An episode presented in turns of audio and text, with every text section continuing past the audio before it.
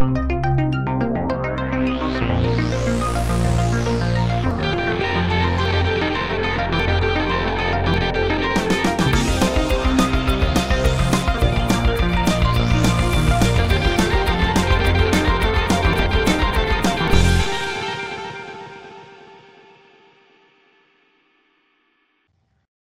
a milí posluchači, vítám vás u osmého dílu podcastu UH Café. Dnešním hostem je pan docent Milan Tuček, který působí na naší univerzitě na katedře sociologie a zároveň je vědeckým pracovníkem v Centru pro výzkum veřejného mínění. Vystudoval sociologii a matematiku a působil také na Akademii věd v Moskvě. Dlouhodobě se zabývá především sociální strukturou, mobilitou a procesy sociální stratifikace. V dnešním rozhovoru se budeme opět věnovat aktuálnímu dění a otázkám, které v současnosti trápí českou společnost a zaměříme se také na událost, se kterou si veřejnost obor sociologie často spojuje, a to je sčítání lidu, které nás opět po deseti letech čeká v březnu příštího roku. Z důvodu protiepidemiologických opatření jsme se s týmem UH Café rozhodli zvolit bezpečnou formu nahrávání, tudíž je dnešní díl nahráván přes online platformu. Děkujeme posluchačům za pochopení a toleranci případné snížené kvality audiozáznamu. Moje jméno je Kateřina Lorencová a budu vás provázet dnešním dílem.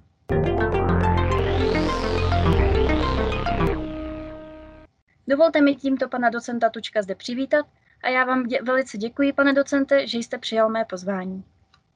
Děkuji za pozvání.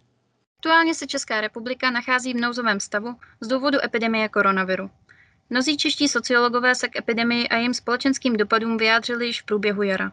Jaké otázky vyvstávají vám, jakožto kvantitativně orientovanému sociologovi, při sledování současné společenské situace?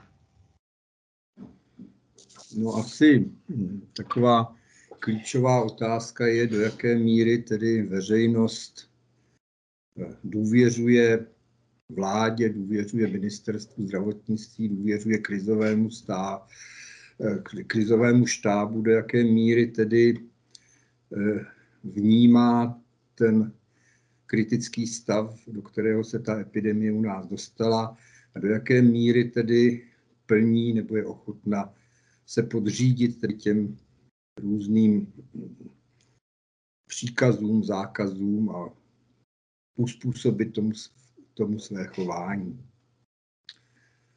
No, my jsme tuhle tu věc zkoumali, přiznám se tedy, že už Poslední data CVV má z konce září, eh, kdy ta epidemie ještě nenabyla takového rozmachu jako nyní, ale už ta data z toho konce září ukazovala, že proti datům, které jsme měli z, z toho prvního nouzového stavu, tak se ten přístup veřejnosti změnil. Není již tak, nebyla již tak velká důvěra v to, že nařízení vlády jsou účinná, nebyla, eh, nebyla, snížila se důvěra teda k vládě a k dalším institucím. V podstatě ta situace se promítla tedy do toho veřejného mínění eh, trochu neblahým způsobem právě eh, z důvodu, že je tady názor, že v podstatě ta opatření nefungují, jak by měla. Tak.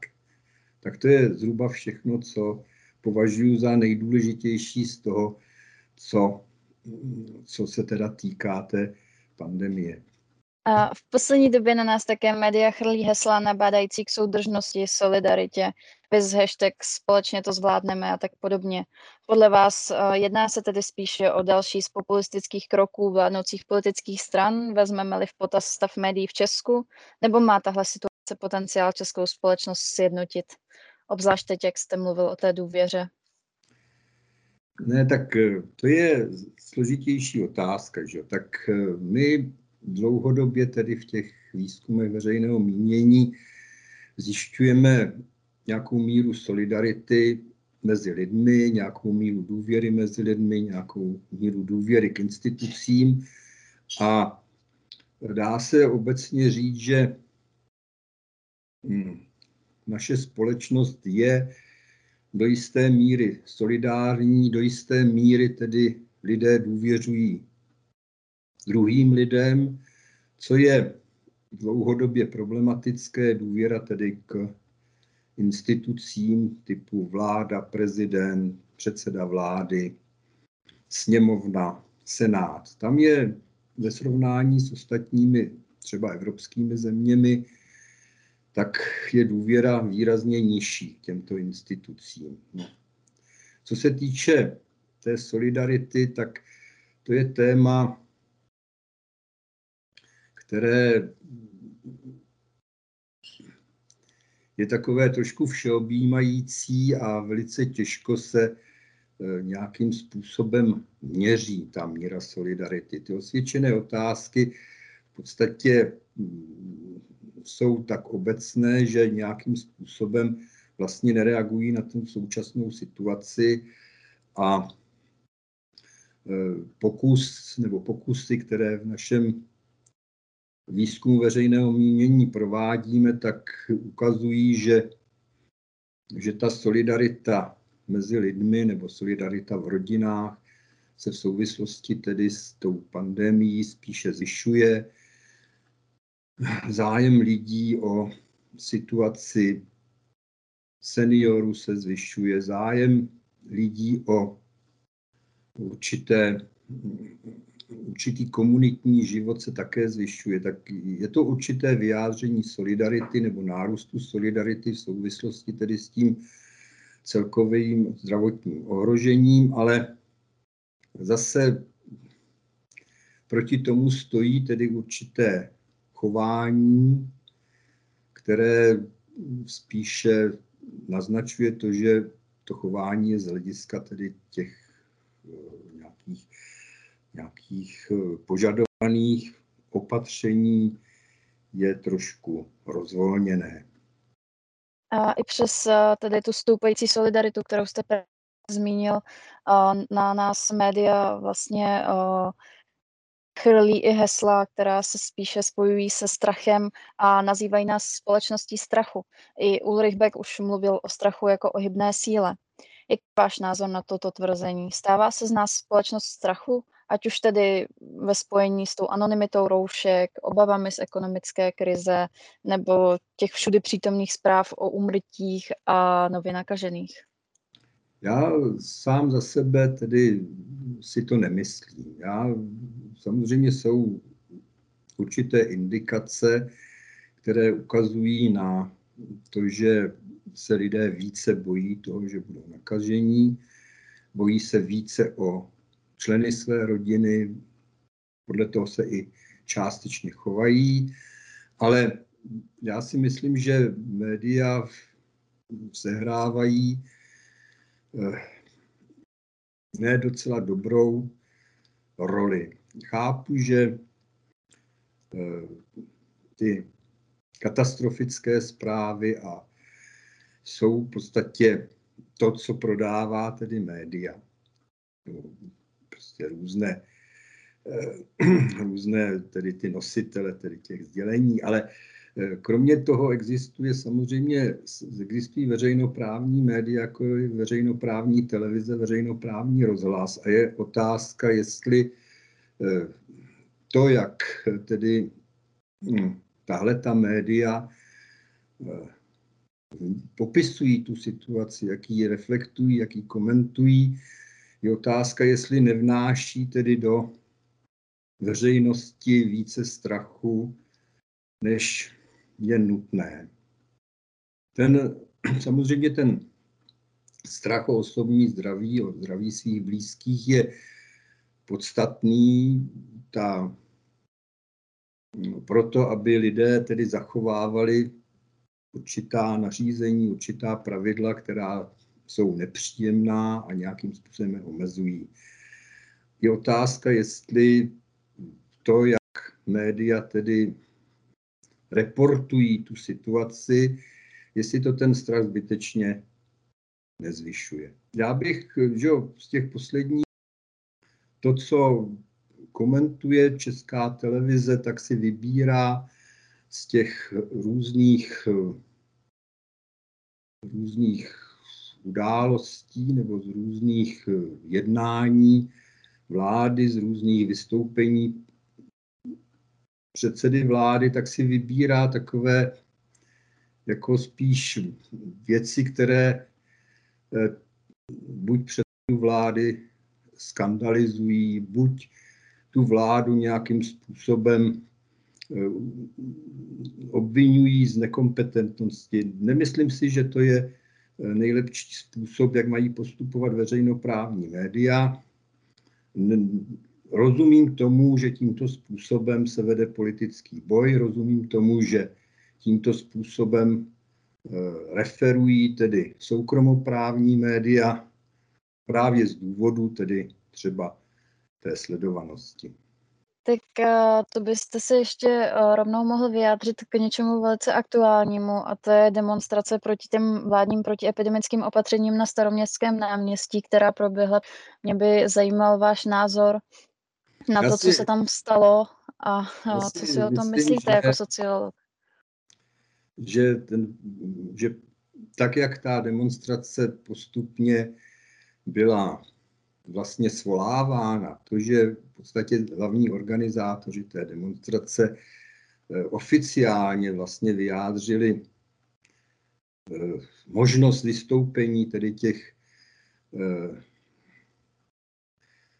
těch fanouškovských skupin, že jim dali prostor, si myslím, že prostě je to určité selhání tedy té, té organizace, která tu, eh, která tu demonstraci pořádala nebo která ji ohlásila.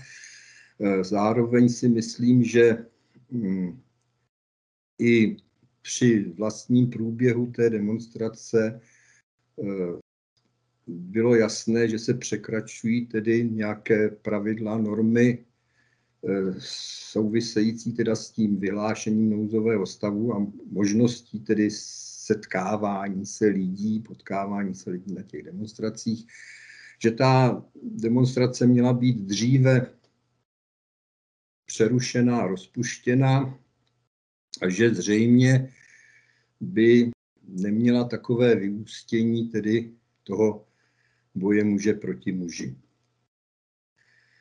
Eh, já si nemyslím, že eh, fanoušci ultras, tedy těch několika fotbalových týmů, že eh, reprezentují veřejnost.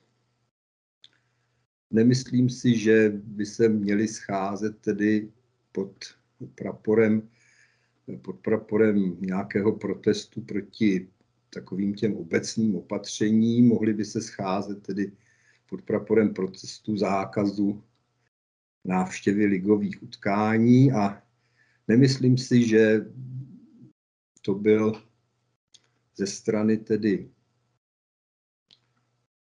já nevím, magistrátu nebo Prahy 1 prostě dobrý, dobrý krok.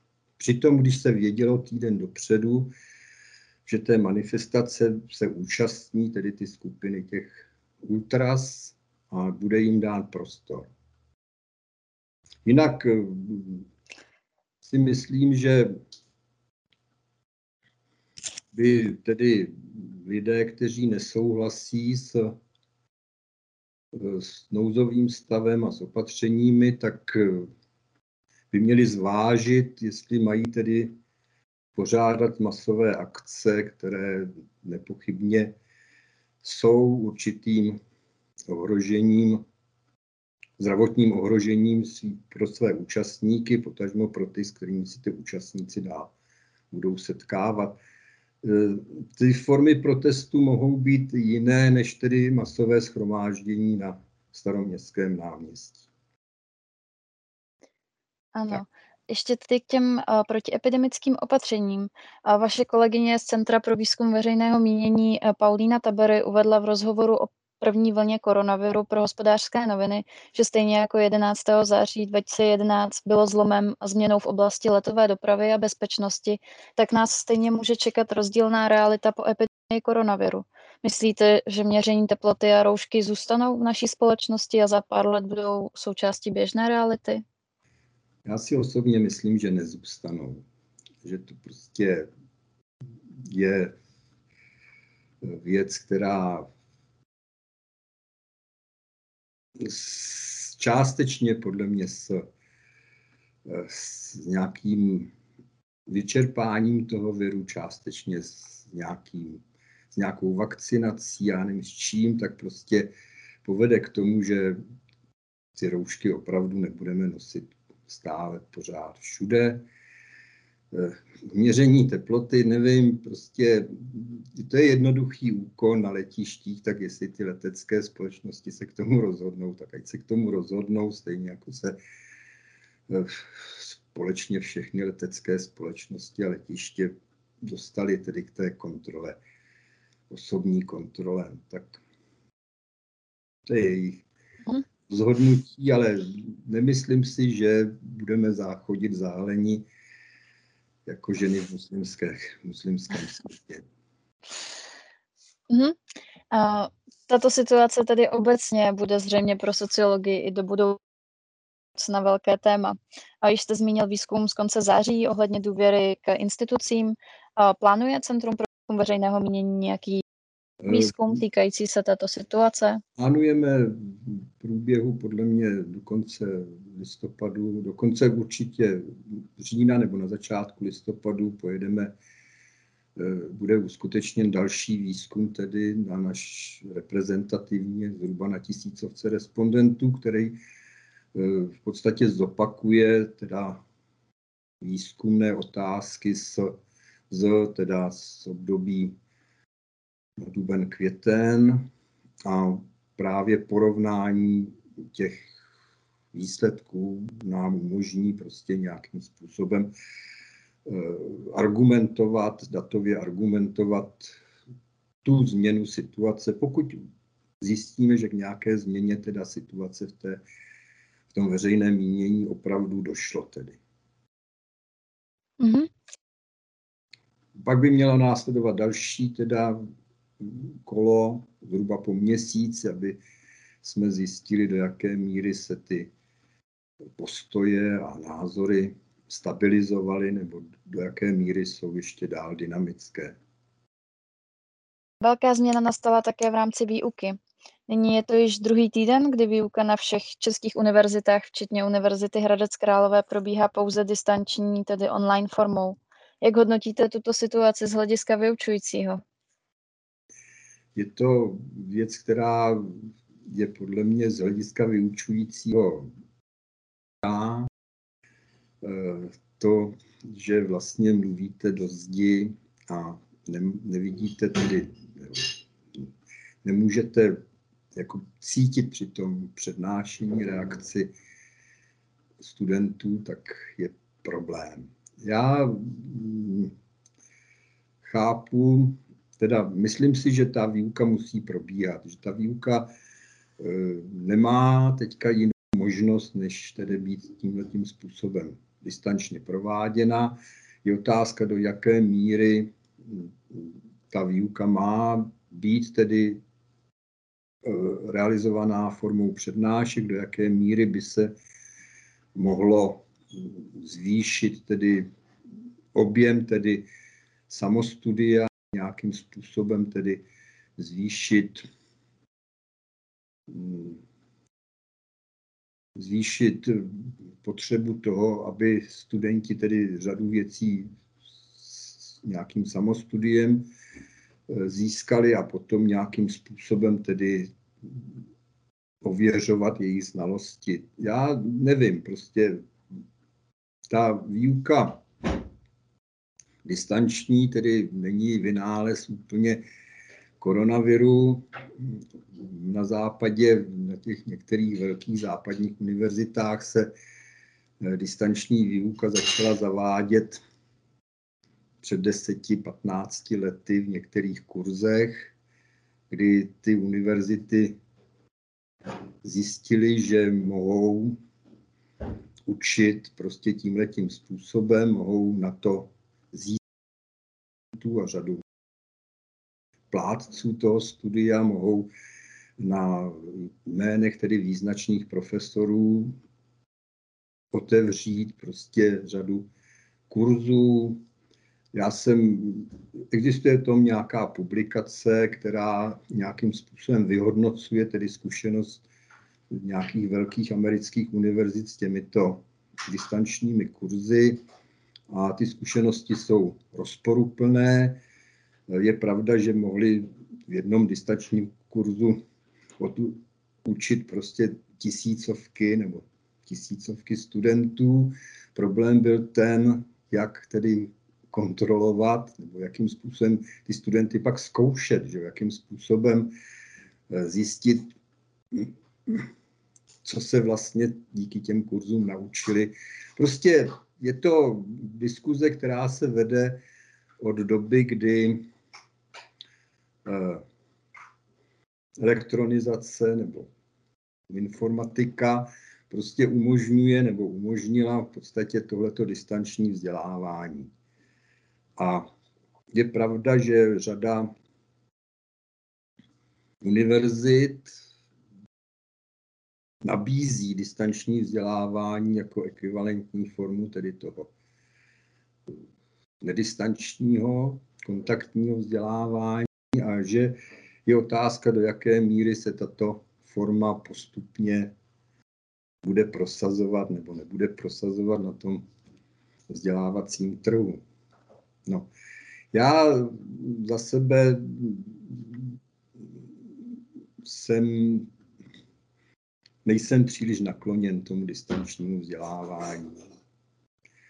Na druhou stranu je otázka v okamžiku, kdy v těch kurzech, třeba i u nás v Hradci Králové, tak je kolem 30, 40, 50 studentů na té přednášce. Tak jestli eh, tyhle ty jako masivní kurzy nebo eh, mají jakoby tu kvalitu toho eh, vzdělávání kontaktního, jestli opravdu tyhle ty jako velké kurzy nemá smysl tedy přednášet online nebo dokonce vytvořit tedy nějaký soubor natočených přednášek a ty studenti by si je pustili. Nevím, nemám na to jednoznačnou odpověď. Za sebe, za sebe takhle nechci postupovat. Rozumím. A o, teda v, rám, v rámci nebo v tom českém prostředí myslíte si, že může mít ta dlouhodobá výuka a na studenty nějaký dopad? Na ty studenty tedy především prezenční formy? Co myslíte s slovem dopad? Že jo? Tak všichni že jo, diskutují a zmiňují a pletou se do toho psychologové a já nevím kdo, že prostě ta, to odloučení tedy studentů vzájemné a odloučení od toho osobního kontaktu prostě přináší, přináší tedy škody na jejich psychickém zdraví, když to zjednoduším. Ale eh, Nevím, jestli proto jsou už nějaké opravdu jako podložené argumenty, to nevím. A jinak eh, zase, já nejsem, jsem realista a vím, že eh, na při té kontaktní výuce, tak eh, ta účast na přednáškách, pokud ty přednášky nejsou povinné, je sporadická. A podle mě se to vyrovnává tedy tím, že ty studenti plní tedy nějaké samostudium, nějakým způsobem si a nějakým způsobem na konci tedy toho kurzu je nějaké zkoušení nebo nějaké klíčové seminární práce, na kterých ty studenti prokáží, tedy že vlastně tomu ten obsah kurzu nějakým způsobem eh, mu porozuměli a jako se v tom pohybují dobře. Že jo. Tak eh, nevím, no, prostě nemyslím si, že, že teda ta situace s, s nějakým způsobem sníží kvalitu výuky. Co může snížit, je v podstatě ta, tu, ty věci spojené tedy s tou osobní komunikací, já nevím co, nevím, jak se to, jestli se to podepíše prostě na psychickém stavu studentů. Nemyslím si, ale nemyslím si, opravdu si to nemyslím.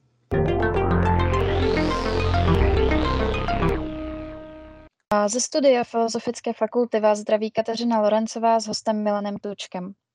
Pan docent Tuček, který je dnešním hostem UH Café, je odborníkem v oblasti výzkumu veřejného mínění. Veřejnost si ve spojení se sociologií dost často vybaví právě velká šetření, jako je například nadcházející cenzus nebo sčítání lidu. Nejenže nás čeká od minulého sčítání v roce 2011 mnoho změn v jednotlivých položkách dotazníku, ale také to bude první ročník, kdy bude sčítání provedeno primárně online formou. Již od září 2020 se mohou občané setkávat se štítkem zkušební sčítání lidu na pobočkách České pošty. Pane docente, mohl byste posluchačům přiblížit, o co se jedná a proč ono zkušební sčítání lidu probíhá? No, probíhá proto, že opravdu se smyslem tedy těch změn, nebo to, co je novinkou tedy v tom sčítání lidů, je, že se přechází na tu internetovou podobu nebo vyplňování dotazníků na internetu. Ta sice byla možná už v minulém sčítání lidů, ale to využilo tu možnost zhruba 5%, pokud si dobře pamatuju, 5% obyvatelstva. Teď se počítá nebo předpokládá se, že tuhle tu možnost využije kolem 60% obyvatel. Jednak to souvisí s tím, že většina obyvatel má tedy přístup k internetu.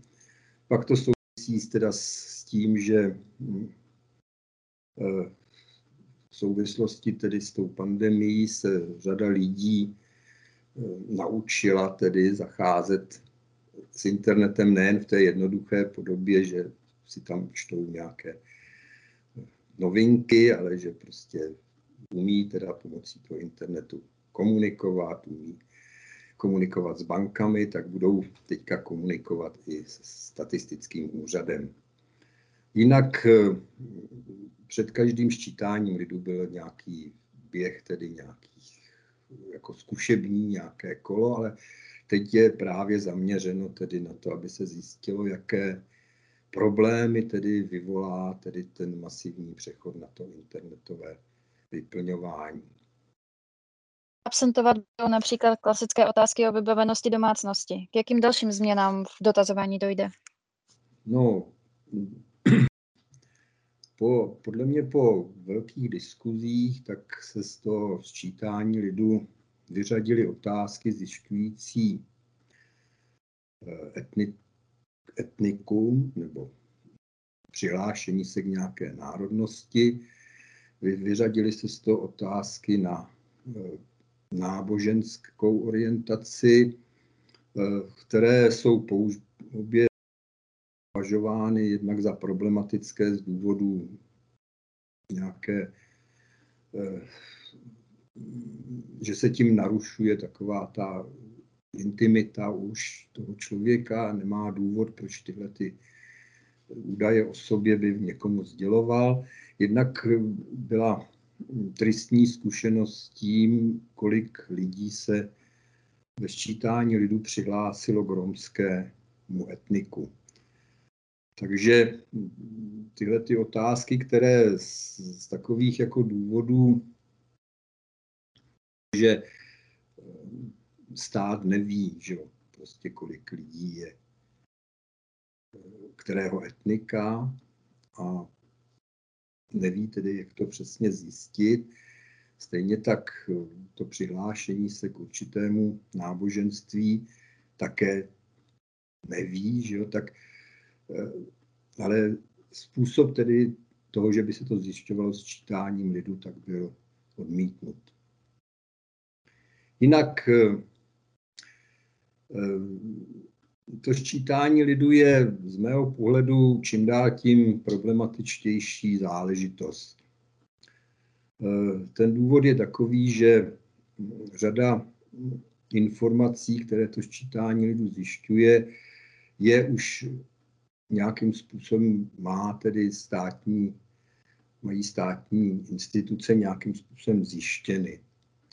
A to ščítání lidu vlastně o té společnosti toho mnoho nového nezjistí nebo nepoví. No, to ščítání lidu, hm, ten problém, který je, tak to ščítání lidu se dělá tedy ve všech zemích světa. A dokonce se je pokus, že jo, nebo se pokouší ty země se domluvit na tom, že se zhruba dělá ve stejném roce, nebo přibližně ve stejném roce. V těch eh, méně rozvinutých zemích, kde ta informovanost asi o tom obyvatelstvu není tak velká, tak nepochybně smysl má. V těch rozvinutých zemích. Smysl je opravdu diskusní a Eh, ještě že v souvislosti s tím čítáním lidu se dozvídáme, že některé země už vlastně to ščítání fyzicky provádět nebudou a nějakým způsobem teda ty data, která požadují tedy vlastně nějaké světové statistické organizace, tak nějaká data vytvoří z nějakých jiných registrů obyvatel a dají to nějakým způsobem dohromady už jste se k tomu trochu zmínil, uh, protože hodně obyvatel si určitě bude klást tu nejobecnější otázku, k čemu to sčítání lidu vlastně je. Uh, mohl byste teda jako odborník vysvětlit a uvést, a ačkoliv už jste teda se k tomu zmínil, k čemu ta získaná data slouží? Tady u nás, především v České republice? Samozřejmě slouží v podstatě k, k informaci o složení obyvatelstva a ta, to, co já k tomu pořád, nebo už jsem vlastně řekl, je, je otázka, jestli prostě těch informací u nás o tom složení obyvatelstva nemáme dostatek eh, v potřebné kvalitě. Eh, moje zkušenost z toho minulého sčítání je tedy taková, že to sčítání, ty výsledky se nějakým způsobem liší od něčeho, čemu se říká, teď, teď mi vypadlo slovo, v podstatě každý rok statistický úřad vydává informaci na přelomu roku, kolik nás je, jaké je věkové složení, kolik je tady, kolik proběhlo sňatků, rozvodů, kolik je teda lidí ženatých, vdaných a jakých. A hm, to ščítání lidů prostě v to, v to minulé ščítání lidů se od těchto těch údajů lišilo zhruba o 30 tisíc, dejme tomu. Je nás přes 10 milionů, tak je otázka, jestli prostě tenhle ten, ta evidence obyvatel, která je z nějakých registrů, z nějakých událostí, kde, se hlásí že narození člověka, umrtí člověka, kde se hlásí, lidé se hlásí někam do trvalého bydliště, někde bydlí, že jo. tak je otázka, jestli tuhle tu věc, jestli tu, tu akci, tedy, která provede určité zpřesnění, tak jestli to za to stojí. Tak statistici, kteří to sčítání prosazují a tedy s podporou tedy nějaké světové statistiky, tak si myslí, že ano.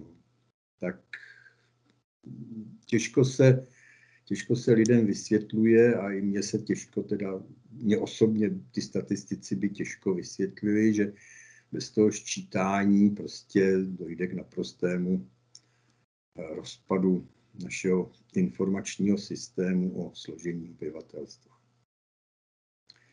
Tak eh, ještě když o tom takhle mluvím trošku s nadsázkou, tak samozřejmě některé údaje z toho ščítání lidu hm, se nejsou nějakých registrech. Že jo. Zdůrazňuje se, nebo já nevím, jestli to teď bude v tom ščítání, zdůrazňovala se eh, zjištění tedy dojíčky, do zaměstnání, do škol, aby byla představa, kolik lidí tedy eh, denodenně někam dojíždí, jaké jsou nároky tedy na veřejnou dopravu. Zjišťuje se, že jo, nějakým způsobem obydlenost bytů, zjišťuje se, kolik domácností nebo perspektivních domácností, když teda v domácnosti žije člověk mladý, dospívající a bude chtít tedy založit domácnost, tak kolik bytů vlastně je potřeba, kolik by se jich mělo postavit nebo nějakým způsobem realizovat. E, to jsou údaje, které mm, se zřejmě bez toho sčítání lidu e, hůře zjišťují a nejsou teda v tom celoplošném nebo v těch, teda v těch v tom v nějaký, nějakém regionálním nebo ještě menším členění, zjišťované stejnou metodikou, což je dost důležité, aby ta, ty údaje byly navzájem srovnatelné.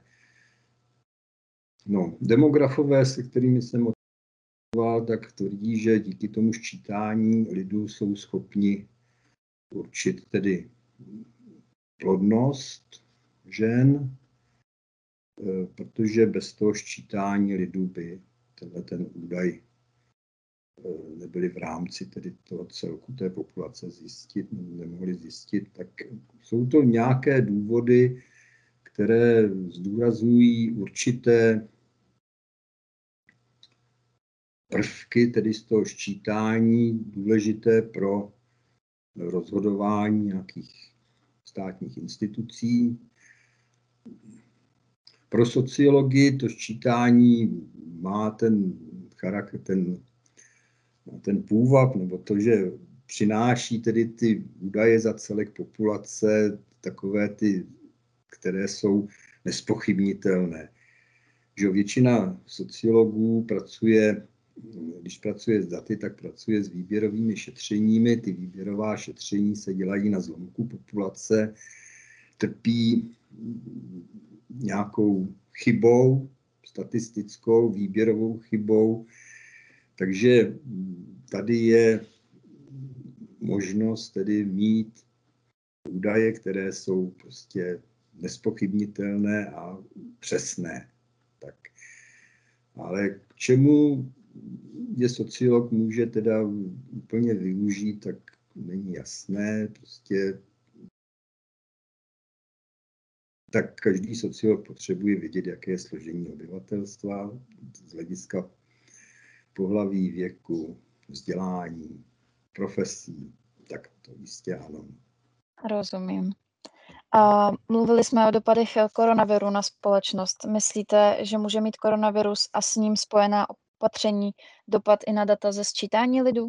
Mohl koronavirus v roce 2020 zamíchat s čísly v rámci sňatečnosti, rozvodovosti či počtu dětí? No nepochybně ano. E, že zatím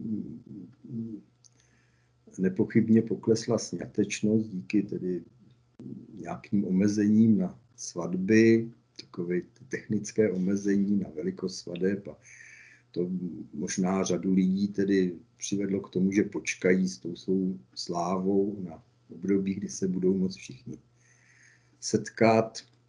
Nějakým způsobem se změnilo každodenní chování lidí, což se nepochybně může promítnout do eh, porodnosti, nějakým způsobem se změnily možnosti seznamování se tím, že jakoby nefungují tedy eh, místa, kde se lidé často seznamovali, jsou prostě koncerty, na jedné straně restaurace, něco všechno.